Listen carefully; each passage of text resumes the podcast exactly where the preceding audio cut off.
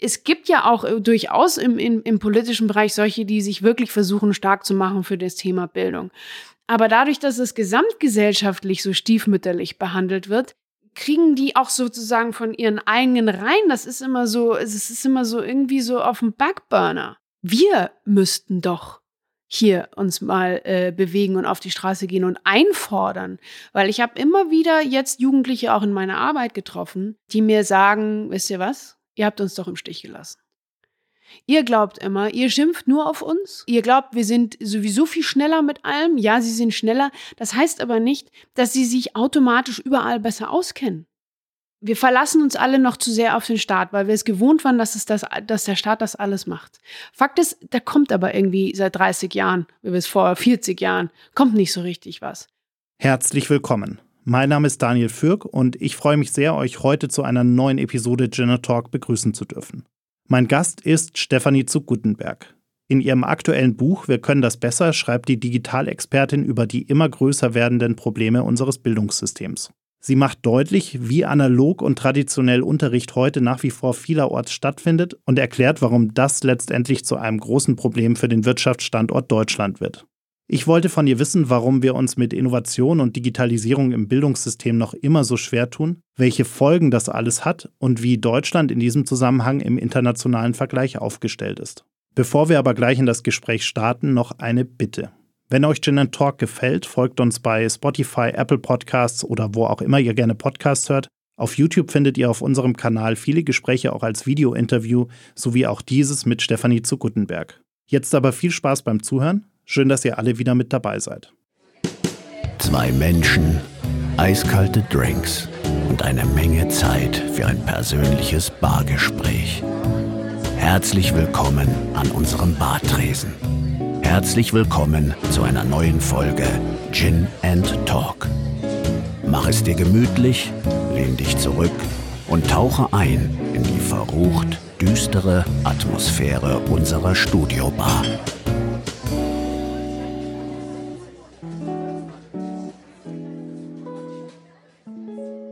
Liebe Stefanie zu Gutenberg, ich freue mich sehr, dass wir uns heute hier treffen können, um ein wenig über Bildung zu sprechen, über Ihr Buch zu sprechen, über Ihre Erfahrungen mit dem Bildungssystem und alles, was damit zusammenhängt. Herzlich willkommen. Vielen Dank, dass ich heute hier sein darf mit, ähm, ja, sogar alkoholfreiem Gin. Ich finde es super.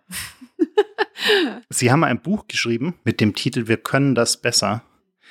Wann ist denn das Fass in Ihrem eigenen äh, quasi Leben so weit übergelaufen, dass Sie gesagt haben, Sie müssen da jetzt mal ein Buch dazu schreiben? Ja, das hat sehr viel mit meiner, mit meiner Arbeit, also natürlich jahrelang war, ich war ja zehn Jahre in Amerika und ähm, hatte dort meine eigenen Kinder dann ja dann auch dort im Schulsystem und bin immer viel hin und her geflogen zwischen Deutschland und Amerika und dann irgendwann war das Thema Bildung beschäftigt mich ja schon seit 20 Jahren auf die, also vor allem das Thema digitale Bildung.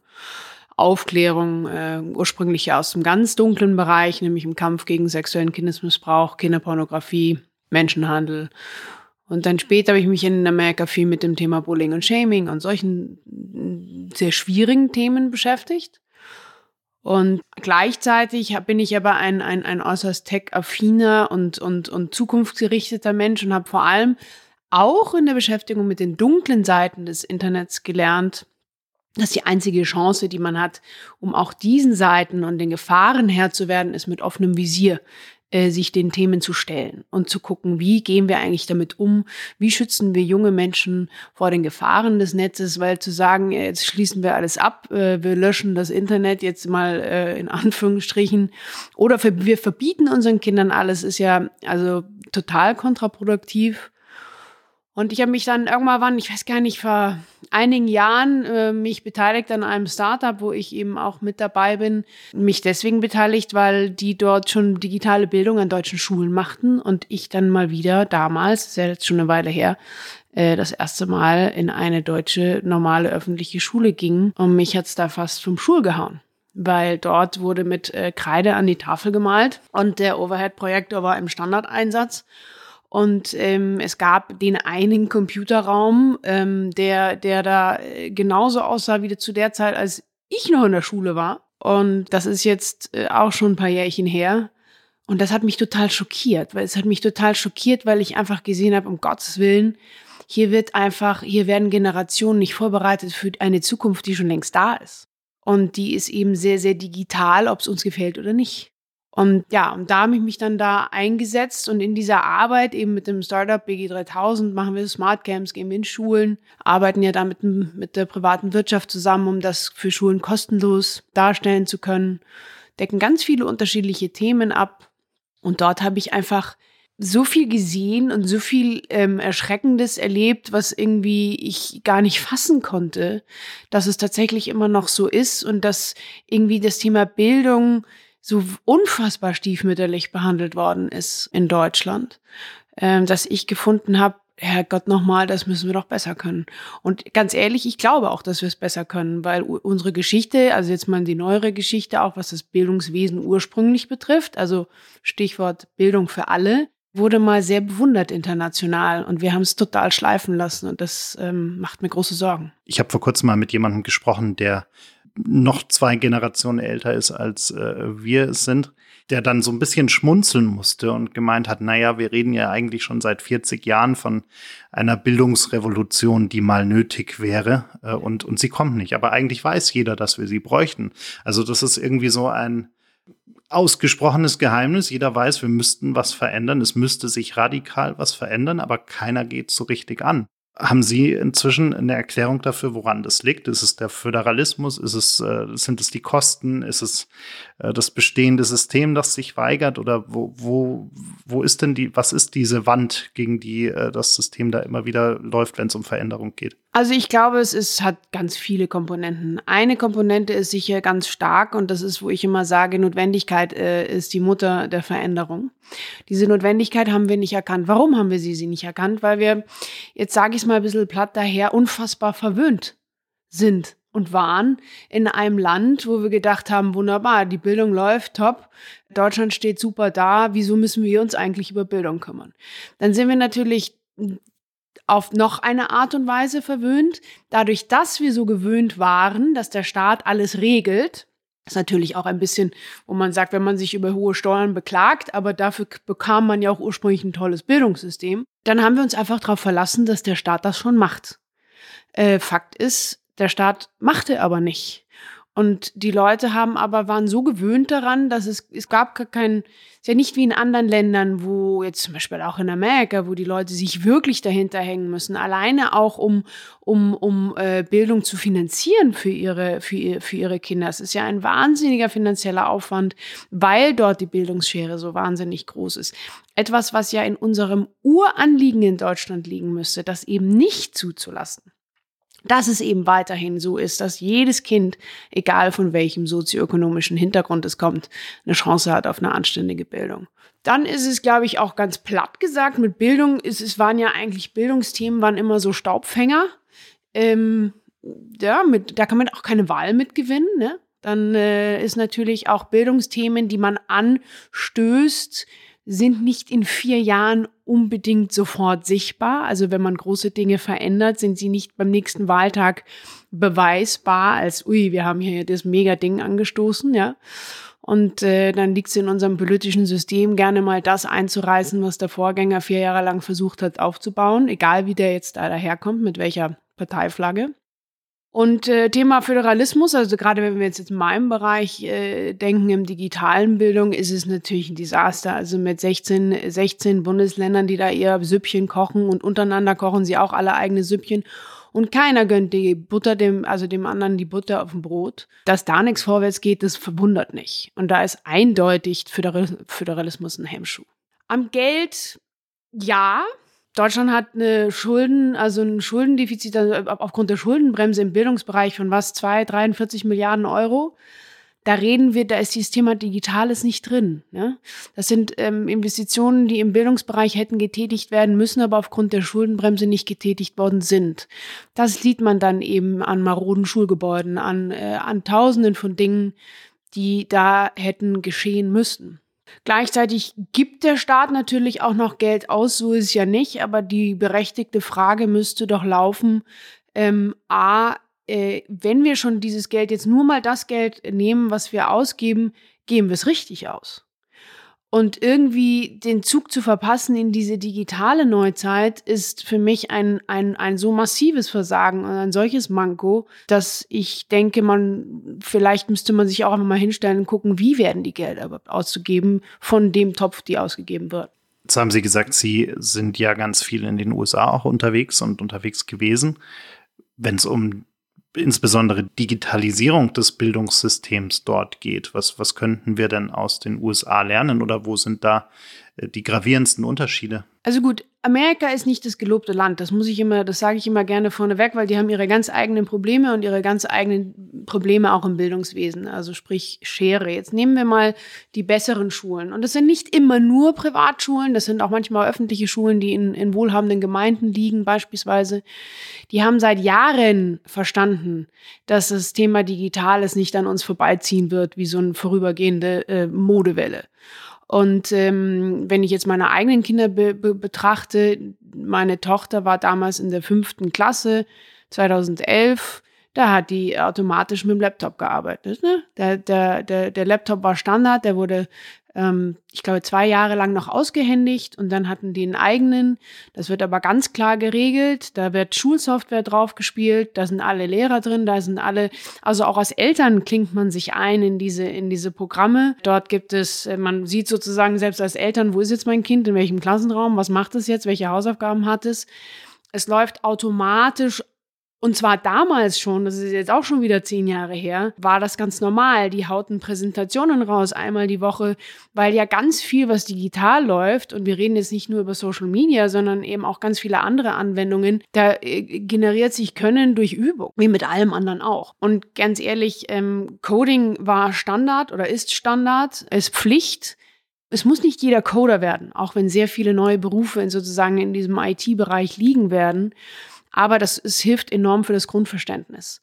Und äh, in vielen, auch internationalen, auch später in, in Studiengängen und so wird heute Coding vorausgesetzt, also zumindest so Standardgeschichten, ein paar so Python-Geschichten, wenn sie ein bisschen im Zahlenbereich unterwegs sind. Und das war damals halt schon ganz normal.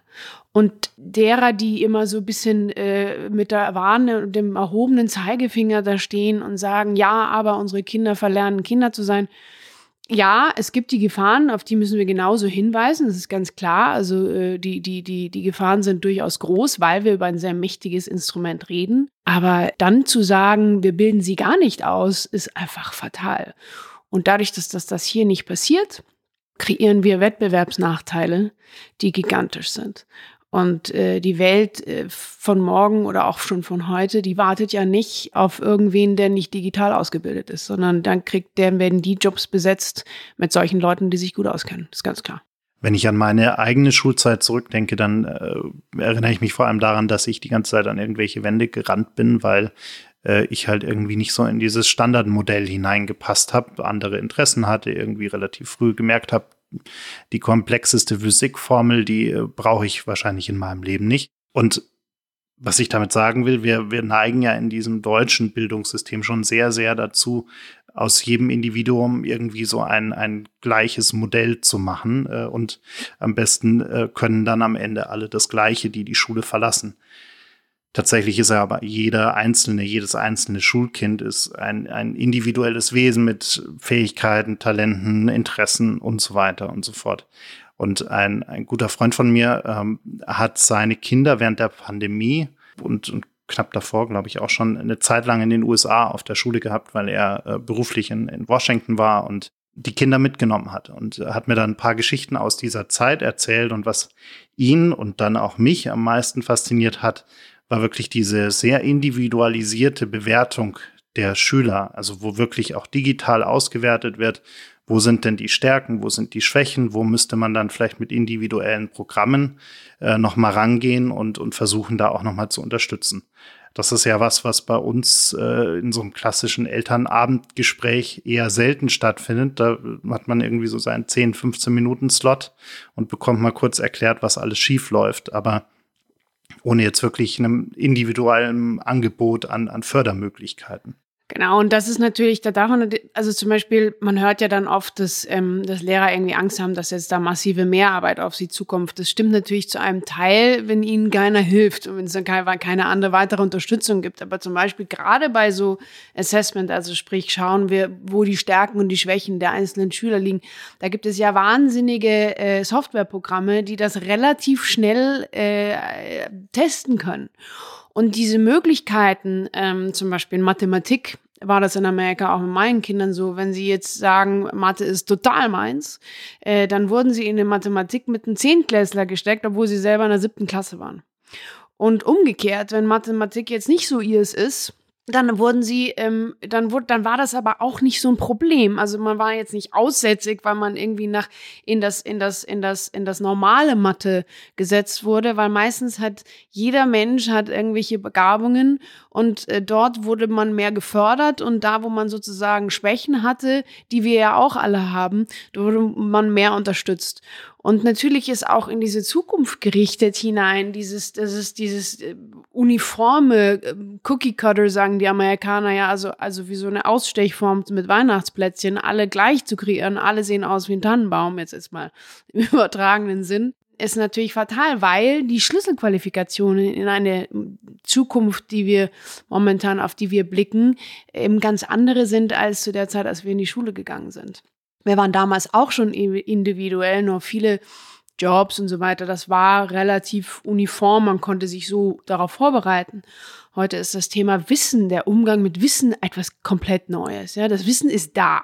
Also heute geht es um die Anwendung des Wissens, um das Thema kritisches Denken. Kritisches Denken ist eine der ganz großen Schlüsselqualifikationen in diese Neuzeit. Und das bedeutet, dass man in der Lage ist und auch vor allem oft im Team, ne, also anzugucken, was machen wir mit diesem Wissen? Was von dem ist richtig? Was ist falsch? Wie kann das, was da draußen ist, uns eventuell bei unseren Problemen helfen? Ja? Und das hat ja nichts mit jemanden ausbilden in eine totale Uniform Uniformität zu tun. Thema Kreativität. Kreativität oder auch das nahe am Menschen sein wird oft in dem Sinne, also es war jetzt bei mir auch in der Schule so, gut, ich hatte damals einen super Kunstunterricht, aber das war es dann auch. Und ähm, Thema Kreativität wird wahnsinnig wichtig sein in diese, in diese Zukunft, wo einfach sehr viele Maschinen äh, Fertigkeiten und Tätigkeiten übernehmen werden, die momentan noch von Menschen erledigt werden. Und ähm, ich glaube, dieser individuelle Ansatz ist natürlich nicht immer einfach, aber es liegen ja auch in den Technologien unfassbar viele Lösungsmodelle. Und Lösungsmodelle, die Lehrern helfen, die Schülern helfen und die Eltern helfen. Und das zu verstehen, da bin ich ja, deswegen bin ich auch oft unterwegs und erkläre es den Leuten, es ist nicht alles ein Drama, es ist auch nicht alles Social Media. Wir schimpfen natürlich und viele Eltern machen sich Sorgen und sicher auch zu Recht. Aber nicht alles, was digital daherkommt, hat mit Social Media zu tun. Es sind oft die größten Stressoren, weil dort es menschelt halt da so. Ähm, aber die, die Welt dessen, was da möglich ist, auch diese ganzen Themen mit naturwissenschaftlichen Fächern, das war zum Beispiel etwas, was die Amerikaner sehr viel besser verstanden haben, auch mit Mädchen oder auch mit meinen Töchtern beispielsweise, dieses, dieses Interesse für Naturwissenschaften. Weil eigentlich sind Naturwissenschaften ja prädestiniert für kleine Kinder. Die haben einen Entdeckergeist, einen Forschergeist, sie sind neugierig, sie wollen experimentieren. Also was ist denn eigentlich besser geeignet als naturwissenschaftliche Fächer, um äh, Experimente durchzuführen? Wenn man das richtig angeht, ja, dann, dann, dann kriegt man auch die Leute in diese, in, später in diese Berufe hinein, wenn sie Spaß daran gelernt haben, wenn man sie hat auch lassen entdecken und forschen und das. Und das ist eben, was unser Schulsystem sicher, sagen wir mal, etwas weniger gut hinkriegt. Ja, Sie sprechen ganz viel von Anwenden, Ausprobieren, Experimentieren, genau. auch eigene Interessen zu finden dabei. Genau. Und wenn ich an äh, unser Schulsystem denke, dann äh, blinkt da vor allem das Wort auswendig lernen äh, irgendwie vor meinem Kopf auf. Äh, und Bei mir auch. alles, was an Prüfungs äh, Abläufen, an, an Prüfungen, an, an Aufgaben dort mir begegnet ist oder auch allen Menschen begegnet ist, mit denen ich über diese Themen spreche, sind vor allem Aufgaben, die abfragen, was man sich irgendwie merken konnte, aber wenig, wie man es anwendet. Genau das. Und das Thema auswendig lernen, ganz ehrlich, das werden wir so nicht mehr brauchen äh, in die Zukunft weil wir äh, ne, jetzt reden alle über ChatGPT ähm, oder oder oder halt diese AI-gesteuerten äh, Plattformen. Äh, ja, das wird nicht mehr, das wird nicht weniger werden, das wird mehr werden. Ne? Und äh, auswendig lernen braucht eigentlich, äh, jetzt mal ganz doof gesagt, äh, in Zukunft gar keiner mehr. Ähm, die Frage wird viel mehr sein, ist, ist, ist eben diese Anwendung, zum Beispiel auch Prüfungen. Also ich war jetzt wieder neu in Amerika, da gibt es dann so Prüfungsmodelle, da, da schreiben sie eine Prüfung, also es ist schon eine normale Prüfung in irgendeinem Fach und äh, das zählt 50 Prozent. Und dann wird eine Gruppe von drei Leuten ausgewählt und die drei kriegen ihre Prüfung zurück und müssen dann unter sich in Prüfungssituationen ihre Prüfungen zusammen besprechen und können dann Fehler entdecken oder auch nicht und müssen dann auch eine Beweisführung dafür bringen, was sie falsch gemacht haben und wie sie drauf gekommen sind. Und das zählt die weiteren 50 Prozent. Das sind, das gibt mehrere äh, spannende sozusagen Prüfungsmodelle, die zukunftsgerichtet sind, aber das macht Sinn, wenn man sich mit anderen zusammensetzen muss und gucken, also okay, ich glaube, dass das nicht richtig ist, weil und dann äh, treten wir die Beweisführung an und das zählt dann in diese Prüfung. Das finde ich spannend. Das, das, das bringt doch diese Kinder auch und diese jungen Menschen vorwärts. Ähm, vor allem in das, was wir da so um uns herum erleben werden. Ich glaube, es ist ja auch, also wenn ich so an diese ganzen Ganztagsschulmodelle denke, an Nachmittagsbetreuung, äh, allein das Wort finde ich schon schwierig, ähm, all diese Dinge und dieser Druck, der auch in dem Schulsystem herrscht. Also dieses, du musst jetzt aber unbedingt Abitur machen, alles andere spielt sowieso keine Rolle und äh, wenn du nicht Abitur machst, dann wird aus dir sowieso nichts und, und dieses, dieses gleichförmige, lässt ja auch gar keinen Raum dafür, dass jemand mal irgendwie ausbricht und sagt, ich mache jetzt neben der Schule mal irgendwie was. Selbst äh, Sport und solche ähnlichen Hobbys werden ja irgendwie immer weiter minimiert, weil die Zeit einfach gar nicht da ist. Und gerade in Prüfungsphasen äh, erst recht nicht. Also ich finde, das Thema Ganztagsschule, wenn man das Wort benutzt oder er auch anbietet, dann muss man das auch füllen als Ganztagsschule. Das fast gesamte englischsprachige System äh, arbeitet im Ganztagsschulsystem oder Modell. Nur diese Ganztagsschulen sehen sehr anders aus. Da haben sie nämlich dann am Nachmittag von der Schule hergestellt den Sport und zwar verpflichtend und dann auch die Musik oder den oder die unterschiedlichen Theater, je nachdem was für, für Interessen sie haben, ja. Aber wir in Anführungsstrichen finden jemand, der dann da guckt, damit die Hausaufgaben machen, ja oder nein, vier Stunden am Nachmittag oder meinetwegen drei oder zwei. Ähm, das hat mit bei mir persönlich nicht viel mit Ganztagsschule zu tun. Und es ist an sich das Thema Ganztagsschule natürlich gut, wenn man es richtig füllt, weil viele Menschen, viele Eltern haben die Zeit nicht und müssen arbeiten und äh, wären natürlich dankbar und glücklich, wenn sie wissen, dass ihre Kinder den Tag lang aber tatsächlich herausgefüllt sind, auch mit Hobbys, auch mit Interessen, ähm, die, die abge, abge, dort abgeholt werden in den Schulen, wo sie sind.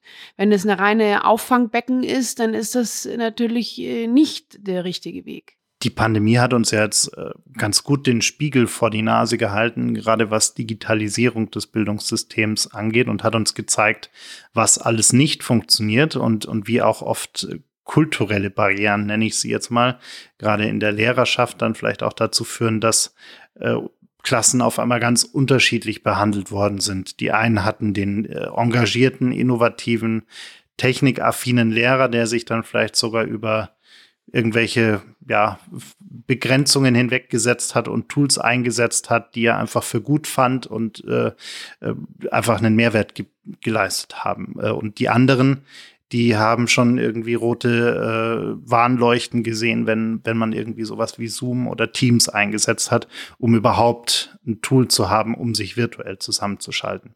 Haben Sie dann den Eindruck, dass dieser Schockmoment Pandemie am Ende wirklich irgendwie einen, einen nachhaltigen Eindruck auch in der Politik hinterlassen hat, dass man jetzt mal wirklich darüber konsequent nachdenkt, was man machen könnte? Oder verdrängt man das schon wieder und sagt eher so, mh, hm, läuft jetzt wieder irgendwie alles einigermaßen? Ich hätte mir gehofft, dass es viel mehr Impact hat, als es dann zum Schluss hatte. Teilweise waren dann viele Menschen auch verständlicherweise waren wir ja alle äh, so glücklich, dass diese Schulen wieder aufgehen. Ähm, es ist ja bis heute recht fragwürdig, wie sinnvoll das überhaupt war. Aber äh, das sei jetzt dahingestellt, das war nun mal so. Und ähm, ich, was ich das Gefühl habe, es hat, es hat nicht wahnsinnig viel verändert, es hat aber das Bewusstsein äh, vor allem bei vielen Eltern ähm, äh, hat es, die haben natürlich schon gemerkt, weil die hatten natürlich dann den Monsterstress zu Hause. Das funktionierte alles hin und vorne nicht und zum Schluss haben wir Lehr Lehrrückstände, die so massiv sind, dass es besser gewesen wäre, wenn man wäre mit den Kindern in, in, auf dem Spielplatz oder in den Wald oder sonst wo gegangen, da hätten die wahrscheinlich mehr mitgenommen. Ne? Also das hat natürlich schon massiv gezeigt und ich hätte mir gewünscht, dass eine Schockwelle durchs Land zieht und sagt, um Gottes Willen, jetzt müssen wir uns aber richtig aufstellen. Aber das ist leider ausgeblieben. Und äh, ja, wir werden natürlich, wir sind umlagert von schlechten Nachrichten. Irgendwie ähm, eine Krise jagt die andere gefühlt. Das ist schon richtig.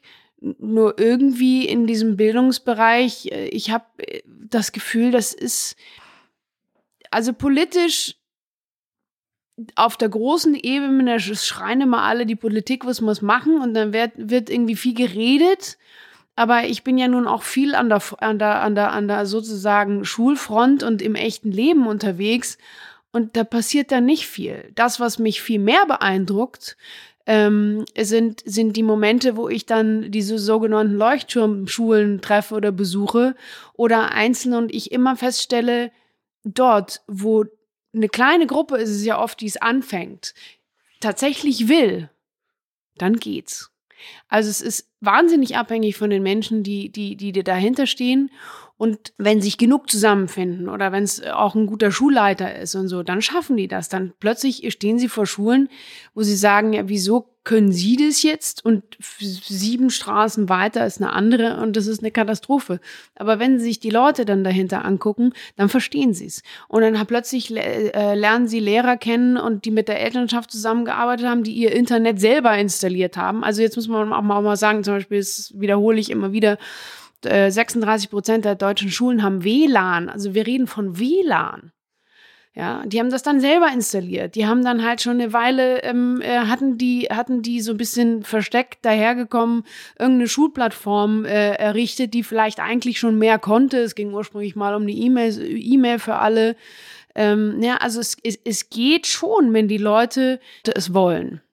Dann trifft man natürlich auch immer wieder Einzelne, die es unbedingt wollen, äh, auch großartig engagierte Lehrer, die aber die ganze Zeit scheitern. Also die scheitern äh, an, an ihrem Vorgesetzten, also sprich Schulleiter, dann oder sie scheitern an der Behörde. Und ich denke mir immer, das kann doch nicht wahr sein dass es so einen Widerstand äh, gegen, gegen, gegen, gegen diesen, diesen, diesen quasi Notstand gibt. Jetzt hören wir natürlich, dass wir massiv Lehrermangel haben. Äh, das ist aber auch, auch das ist natürlich jetzt, äh, war abzusehen, dass das passiert. Nicht? Aber auch um zurückzukommen jetzt zu dem, was Sie ursprünglich, was Sie vorhin gerade gesagt haben, gesagt, äh, ich verstehe auch gar nicht, wann das genau passiert ist, dass man das Gefühl hatte, alle müssen Abitur machen.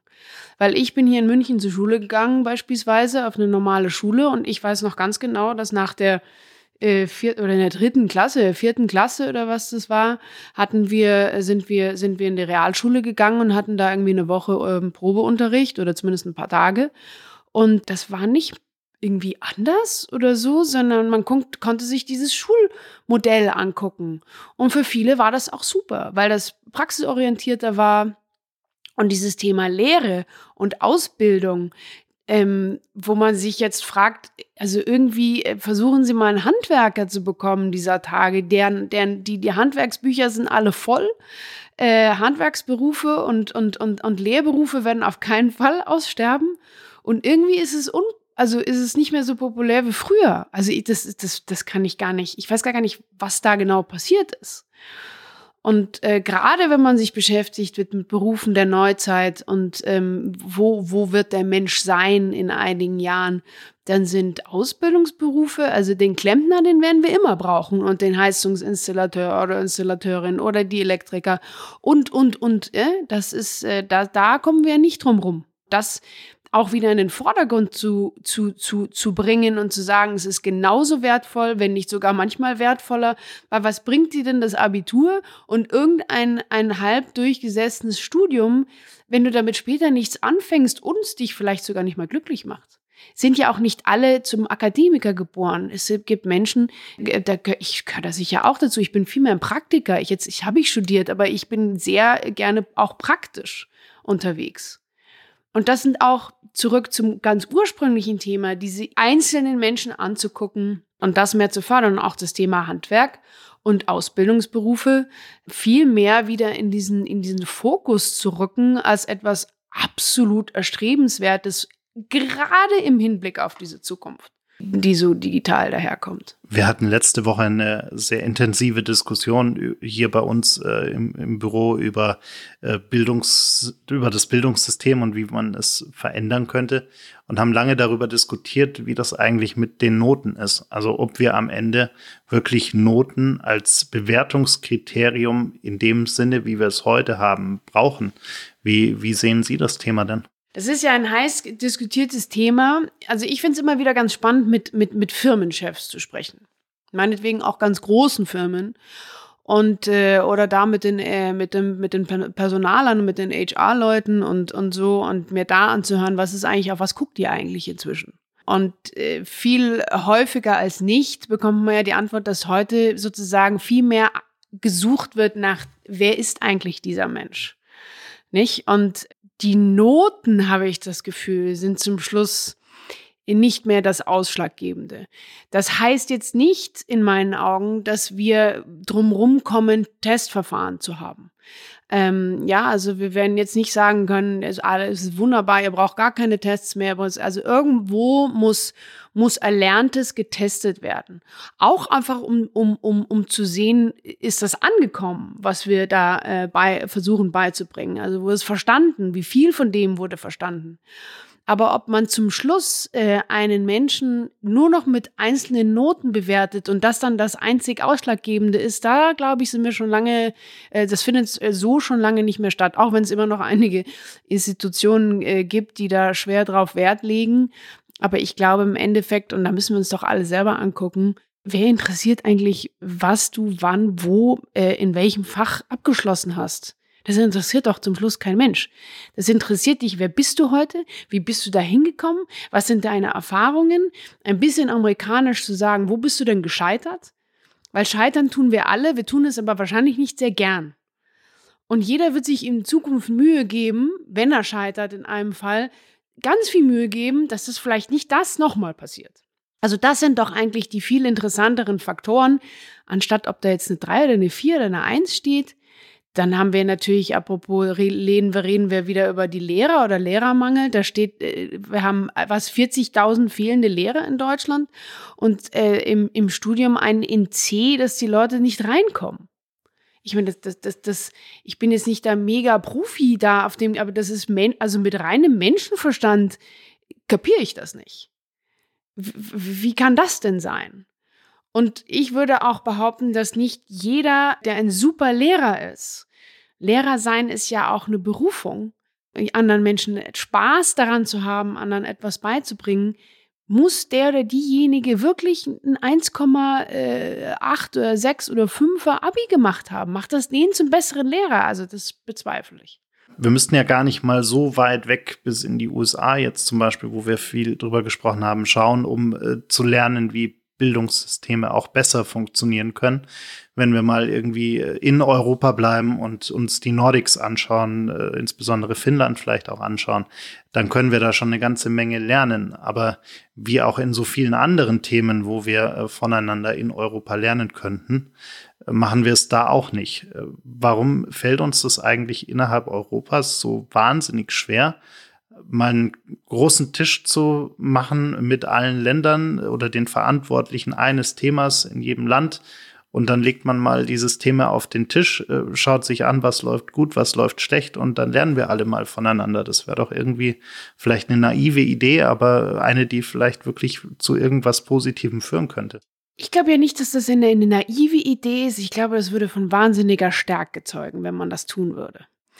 Weil dieses, ich, vor allem in diesem Bereich würde uns es als Deutsche sicher gut zu Gesicht stehen, zu sagen, es gibt ja nun Länder im europäischen Vergleich, Finnland, äh, selbst die Holländer machen einige Sachen richtig gut inzwischen. Dänemark ist ganz weit vorne. Ähm, also es gibt einige Länder. Was ist, muss man denn jedes Mal das Rad neu erfinden? Fragezeichen. Nein, muss man nicht.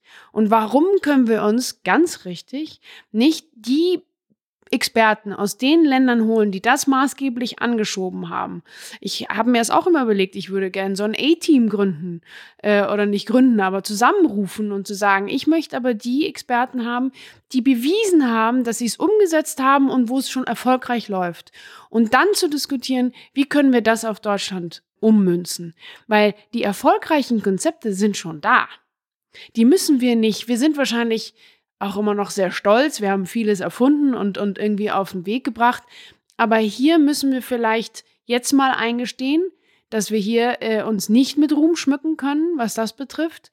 Und um Hilfe zu suchen, ich habe den Podcast ihrer den, den, die letzte Episode habe ich, habe ich mit äh, Spannung reingehört und da ging es ja auch einmal darum, dass äh, Hilfesuchen etwas, etwas Wichtiges und sehr Starkes ist und nicht etwas, was irgendwie schlecht ist und, zu, und sich beraten zu lassen von denen, die es bereits im Best Practices umgesetzt haben, würde uns im Übrigen vielleicht auch ersparen, dass wir, was wir Deutschen ja sehr gerne machen, jahrelange Evaluierungsphasen durchzuführen und dann die darauf folgenden ebenso lange, jahrelange dauernden Testpiloten. Ähm, nicht, also wenn man etwas übernehmen kann, was in einem Land, was uns jetzt kulturell relativ nahe, nahe steht, sehr gut läuft, dann vielleicht können wir da auch ein bisschen Zeit sparen. Was ja auch gerne als Ausrede gerade bei digitalen Themen vorangeführt wird, ist das Thema Datenschutz. Also, dass man ja das gar nicht nutzen kann, dieses und jenes Tool, wäre ja irgendwie schön, aber kann man ja nicht, darf man ja nicht wegen Datenschutzgründen. Ein Thema, das gerne Schuldirektoren und Lehrkräfte vor sich hertragen, wie so ein niemals enden wollendes Mantra. Ist es am Ende eine Ausrede oder können wir diese Themen, gerade diese Datenschutzprobleme, Herausforderungen wirklich eigentlich einfach lösen? Also ich glaube, es alles ist, ist, ist, ist alles lösbar. Also ich habe ähm, Datenschutz ist natürlich wichtig und ich glaube, es ist auch richtig und wichtig, dass auch eine Europäische Union sich hinstellt und sagt, mh, hm, der, der, die, die, die Daten des einzelnen Menschen sind wertvoll. Und äh, wir müssen gucken, dass wir es sozusagen schützen, das, was die, was die Amerikaner irgendwie schon ein bisschen zu lange, zu schnell, zu früh über Bord geworfen haben und dann aber auch bitter gemerkt haben, dass es ganz so einfach nicht ist. Ne? Also ich finde, Datenschutz ist richtig und wichtig. Er darf uns aber nicht ins, Gra ins Grab bringen. Also wenn zum Schluss gar nichts mehr funktioniert, weil äh, dieser, dieser Datenschutz wie eine Monstranz vor sich hergetragen wird, ähm, und da habe ich dann oft Gefühl, es ist mehr eine, eine, eine Ausrede, als dass es wirklich mit äh, viel Wissen unterfüttert ist, dann ist es natürlich eine Katastrophe, weil wir kommen nicht drum rum, digitale Medien zu nutzen, sie beizubringen, und es, wir müssen ja vorwärts gehen. Und es gibt ähm, gerade im, im EdTech-Bereich, also im schulischen Bereich, auch von, von hiesigen, auch von deutschsprachigen Herstellern, gibt es hervorragende Tools, die durchaus funktionieren, die auch den Datenschutzrichtlinien äh, entsprechen und die den Menschen und auch die Kinder damit äh, schützen und im Sinn haben. Nicht? Also es ist alles da, auch die ganz großen Player, die ja gerne auch auf, den, auf unserem Markt bestehen und bestehen wollen, äh, merken ganz genau, äh, den Deutschen müssen wir auch ein bisschen was anderes bieten, als äh, da können wir nicht einfach so laissez-faire umgehen, weil denen ist das wichtig. Also auch die verstehen das natürlich und müssen, müssen sich bemühen, äh, dem irgendwie ein bisschen besser gerecht zu werden. Also ich glaube, es ist, man muss es mit viel Vorsicht genießen, dass es zum Schluss so aussieht. Ich meine, ich finde es ja auch äh, lustige Beispiele gibt es ja en masse. Also da sagt einem irgendjemand, ähm, nein, also Sie dürfen jetzt kein Bild machen äh, von der, keine Ahnung, Theateraufführung, wo man irgendwie 100 Kinder auf der Bühne sieht, alle sind verkleidet, weil das entspricht nicht des Datenschutz, aber man müsste jeden eigene Elternteil fragen aber zu Hause haben sie dann alle Alexa. Also es ist, oder halt wie diese, wie diese Geräte dann alle heißen. Also es ist immer so ein bisschen, also man muss dann die Kirche im Dorf lassen und gucken, wo macht es wirklich Sinn und wo behindert es uns. Wenn wir nochmal die Kurve zurück zu der Bewertungsthematik machen, wenn wir jetzt uns so eine voll durchdigitalisierte Schule vorstellen, in der ähm, es keine Bücher mehr gibt, äh, alles auf Tablets oder Notebooks, wie auch immer man es dann löst, äh, vorhanden ist auch alle Übungen äh, und alle Aufgaben, die Schüler und Schülerinnen so in ihrem Alltag lösen, über diese Tablets, über diese digitalen Geräte löst. Dann könnte man ja eigentlich sagen, naja, ich kann ganz genau nachverfolgen, wie der Lernerfolg ist. Also ich sehe ja, am Anfang kann es die Person noch gar nicht, dann wird es mit der Zeit besser und im Idealfall bei der letzten Übung äh, merke ich, die Person ist jetzt richtig gut und hat es verstanden. Dann könnte ich einen Haken drunter machen und sagen, gut, Aufgabe erledigt, funktioniert. Und ich würde am Ende des Tages, nach so einem Schuljahr, hätte ich einen ziemlich guten Überblick darüber, was die Person jeweils kann, wo die Stärken liegen, wo die Schwächen liegen. Ich sehe die Ergebnisse dieser ganzen Aufgaben. Äh, und ich bräuchte eigentlich diese Prüfungssituation gar nicht mehr, die ja nur für wahnsinnigen Stress bei den Schülern und Schülerinnen sorgen äh, und dann vielleicht sogar die Ergebnisse verfälschen, weil sie in dieser Stresssituation einfach nicht abgerufen werden können, oder? Absolut. Das sind sicher Ideen. Und man kann sich genauso überlegen, dass äh, durchs Jahr in, in Bewertungskriterien angesetzt werden, die zum Schluss eine, ein Endkriter, also eine Endbewertung abgeben. Also es ist nicht zum Schluss eine Prüfung, die alles entscheidend ist, sondern eben äh, ein, ein Gemisch aus ganz vielen unterschiedlichen Dingen. Ich meine, da gibt es Leute, die beschäftigen sich ausschließlich damit. Ich glaube, da, da wird es Schulen geben, die entschließen sich für das eine und Schulen, äh, Schulsysteme, die sagen das andere. Aber äh, ganz sicher, also da bin ich auch, ähm, wäre da die letzte, die, die, die, die Signie. Also wir brauchen immer noch zum Schluss eine Prüfung, sondern das wird ja auch in Zukunft nicht so sein. Fakt ist aber natürlich, dass das Leben da draußen ist ja kein Zuckerschlecken und die Arbeitswelt auch nicht. Also sie ein bisschen vorzubereiten äh, und, und, und dass immer mal wieder auch Stresssituationen und harte Arbeit abgefragt werden. Das ist, glaube ich, nach wie vor wichtig, weil äh, sonst wird man nicht lernen, dass die Arbeitswelt da draußen kein Ausflug in den Kinderzoo ist. Wenn uns jetzt ein übermotivierter Kultusminister, eine übermotivierte Kultusministerin zuhört und sagt, das ist ja alles richtig, was die beiden da sagen, äh, und irgendwie müssen wir jetzt mal anpacken und loslegen. Wo fangen wir denn an? Also was wäre der erste Schritt, wo man wirklich mal loslegen könnte? Also ich, ich glaube ja, dass die, Kul also ich habe das ja zum Beispiel in meinem Buch auch beschrieben. Es gibt einen ganzen Katalog dessen, was man tun sollte. Und das fängt mit Lehrplanüberarbeitungen in allen Fächern an. Das Thema Digitales ist kein einzelnes Schulfach mehr sondern das ist fachübergreifend, äh, spielen digitale Medien, die ja im Endeffekt nichts anderes sind als Werkzeuge, mächtige, aber immerhin Werkzeuge, weil äh, ob sie jetzt Mathe machen oder Physik machen, bleibt Mathe und Physik, sie haben nur noch andere Werkzeuge zur Hand. Ja? Also das hört ja nicht auf. Und also, aber das muss überdacht werden. Die Lehrerausbildung muss dringend reformiert werden. Weil die Lehrerausbildung, wenn man sich's anschaut, ist äh, auf, auf den Universitäten diejenige, die am allerwenigsten den Einsatz von digitalen Medien beinhaltet. Ich meine, das ist ja ein Wahnsinn, dass es das allein äh, so ist. Dann brauchen wir natürlich in Deutschland oder wenigstens dann im eigenen Bundesland äh, Mindeststandards, digitale Ausstattung regeln.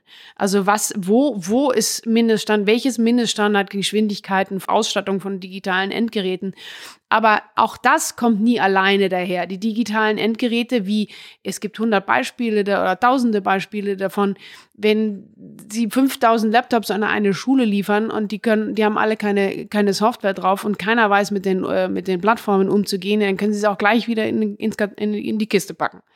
Ja, also auch das sozusagen muss, muss, muss angepasst werden.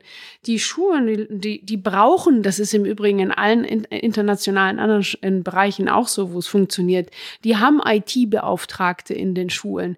Die haben solche, die, die sich äh, um die ständige Pflege dieser Geräte kümmern. Weil es ist natürlich ein Wahnsinn von den Lehrern dann zu verlangen oder von so einzelnen also nicht nur müsst ihr eure Kinder ausbilden, ihr müsst alle irgendwie einfangen und abdecken und gleichzeitig müsst ihr die Geräte pflegen und außerdem und außerdem, das verstehe ich. Das ist viel zu viel. Also das wird nicht gehen.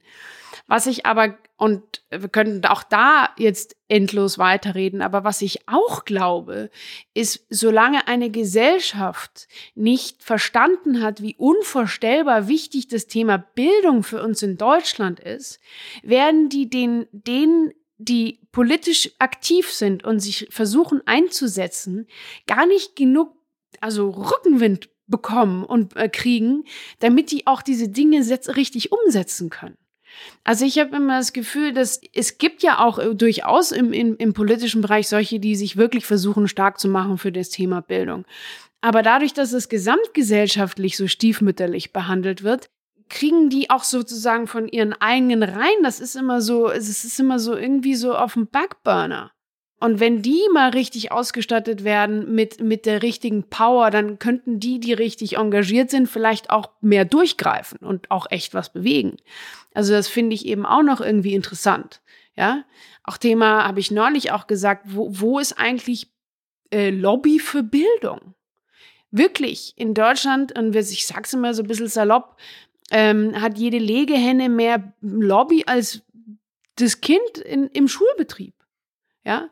Und irgendwie gibt's niemanden, der sagt, es geht so nicht. Und ich appelliere und ich treffe immer mehr junge Leute, die auch äh, gesagt, sagen, eigentlich hast du total recht.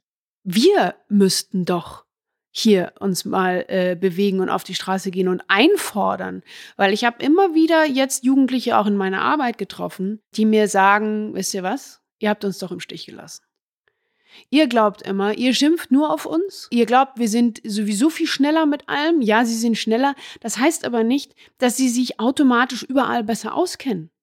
Dass sie nicht Hilfe brauchen, wenn ihnen etwas passiert, was, was, was schwierig ist äh, im, im, im digitalen Bereich. Und das, da reden wir jetzt dann wieder von den dünkleren Seiten, also Cybermobbing oder ähnliches. Thema Datensicherheit und Datenschutz. Wie sollen die das denn bitte? Die kriegen das ja nicht mit der Muttermilch aufgesogen. Das muss ihnen doch jemand beibringen. Also auch, wie sind überhaupt die Gesetzesmäßigkeiten? Wir lernen das ja auch, wenn wir in Klassen gehen und so weiter. Diese jungen Leute sind mega dankbar, auch wenn man mit trockenen Themen daherkommt, so wie mit eben äh, Datensicherheitsthemen. Mega dankbar, sa saugen das alle auf und dann passiert was ganz Lustiges, nämlich der Schneeballeffekt nach Hause. Sagt, sag mal, Mama, hast du eigentlich neulich mal wieder dein Passwort angeguckt. Wie sieht das aus? Was Hallo 123, was ist, glaube ich, so das Standardpasswort in Deutschland, so ein bisschen so oder in dem Dreh. Und da kann man richtig viel bewegen. Ne? Da hoffe ich so sehr und dafür arbeite ich und kämpfe ich auch, um dass, das, dass wir lauter werden, dass wir es mehr einfordern und dass es dann die Einzelnen, und ich glaube, was auch noch so ein Punkt ist, wir verlassen uns alle noch zu sehr auf den Staat, weil wir es gewohnt waren, dass, es das, dass der Staat das alles macht. Fakt ist, da kommt aber irgendwie seit 30 Jahren, wie bis vor 40 Jahren, kommt nicht so richtig was.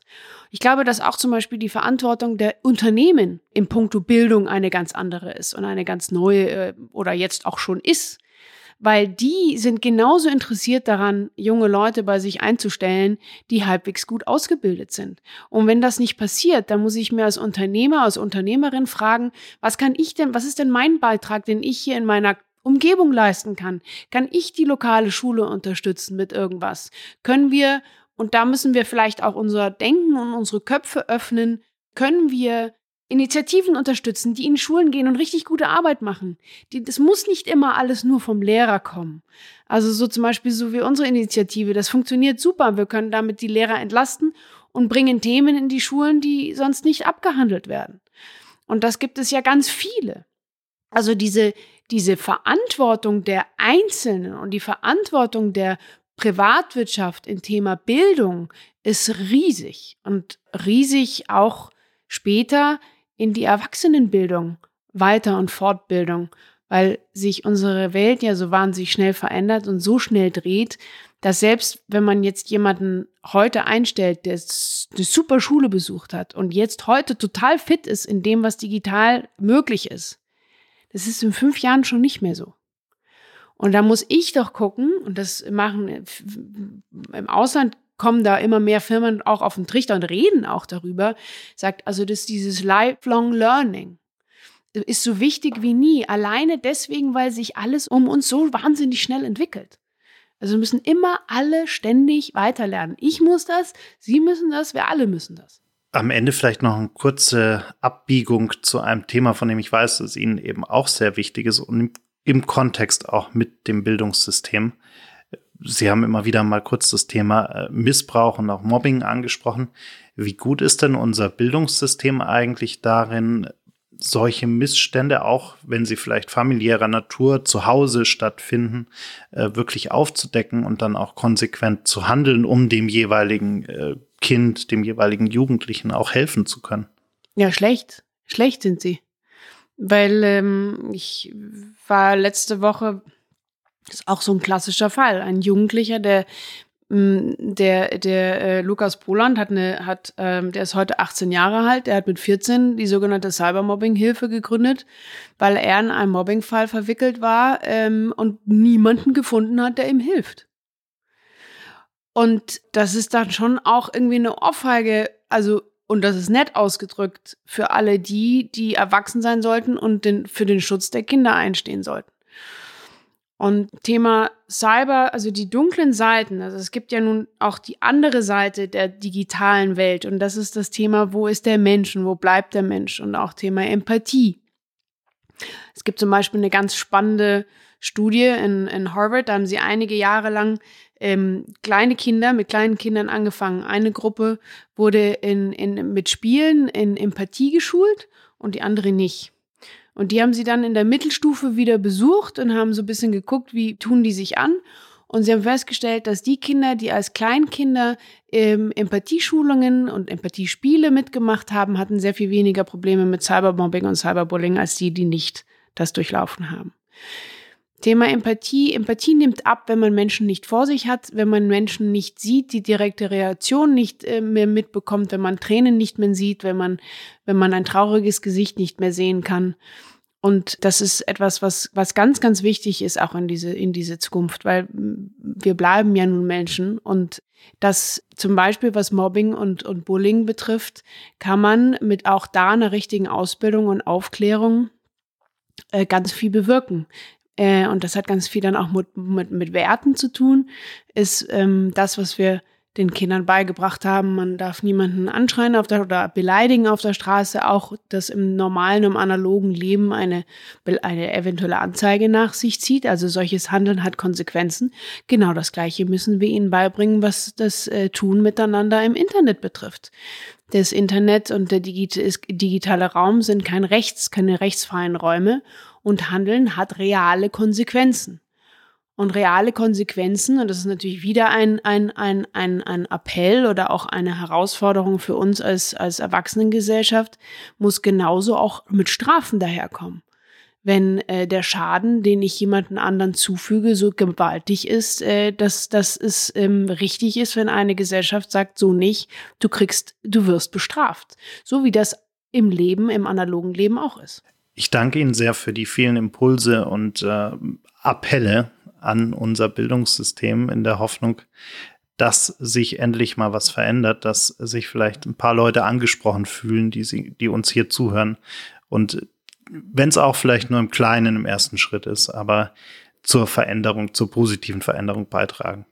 Vielen Dank, dass ich da sein durfte. Im Übrigen glaube ich sehr fest an die Veränderung im Kleinen, weil jeder kann etwas tun. Und, ähm, und es ist ganz wichtig, das auch zu wissen und auch zu glauben, dass wir alle können etwas, einen Beitrag dazu leisten, dass es vorwärts geht. Und wenn dann zum Schluss einer, zwei und wenn zum Schluss ein paar Tausenden da dastehen, dann kann man ganz, ganz viel machen. Auch wenn der Einzelne, so wie ich ja genauso, ich weiß ganz genau, ich schaffe das nicht alleine. Ich schaffe das nur mit der Hilfe von vielen anderen. Und ähm, ich glaube aber, dass es so der Weg ist. Dann legen wir los. Ja, auf, auf jeden Fall. Vielen Dank. ja, danke auch. Das war's leider schon. Die letzte Runde ist ausgetrunken, das Gespräch zu Ende. Vielen Dank fürs Zuhören. Bitte nimm Rücksicht auf die Nachbarn und sei leise, wenn du die Bar verlässt. Aber vergiss auf keinen Fall, den Abonnieren-Button zu klicken.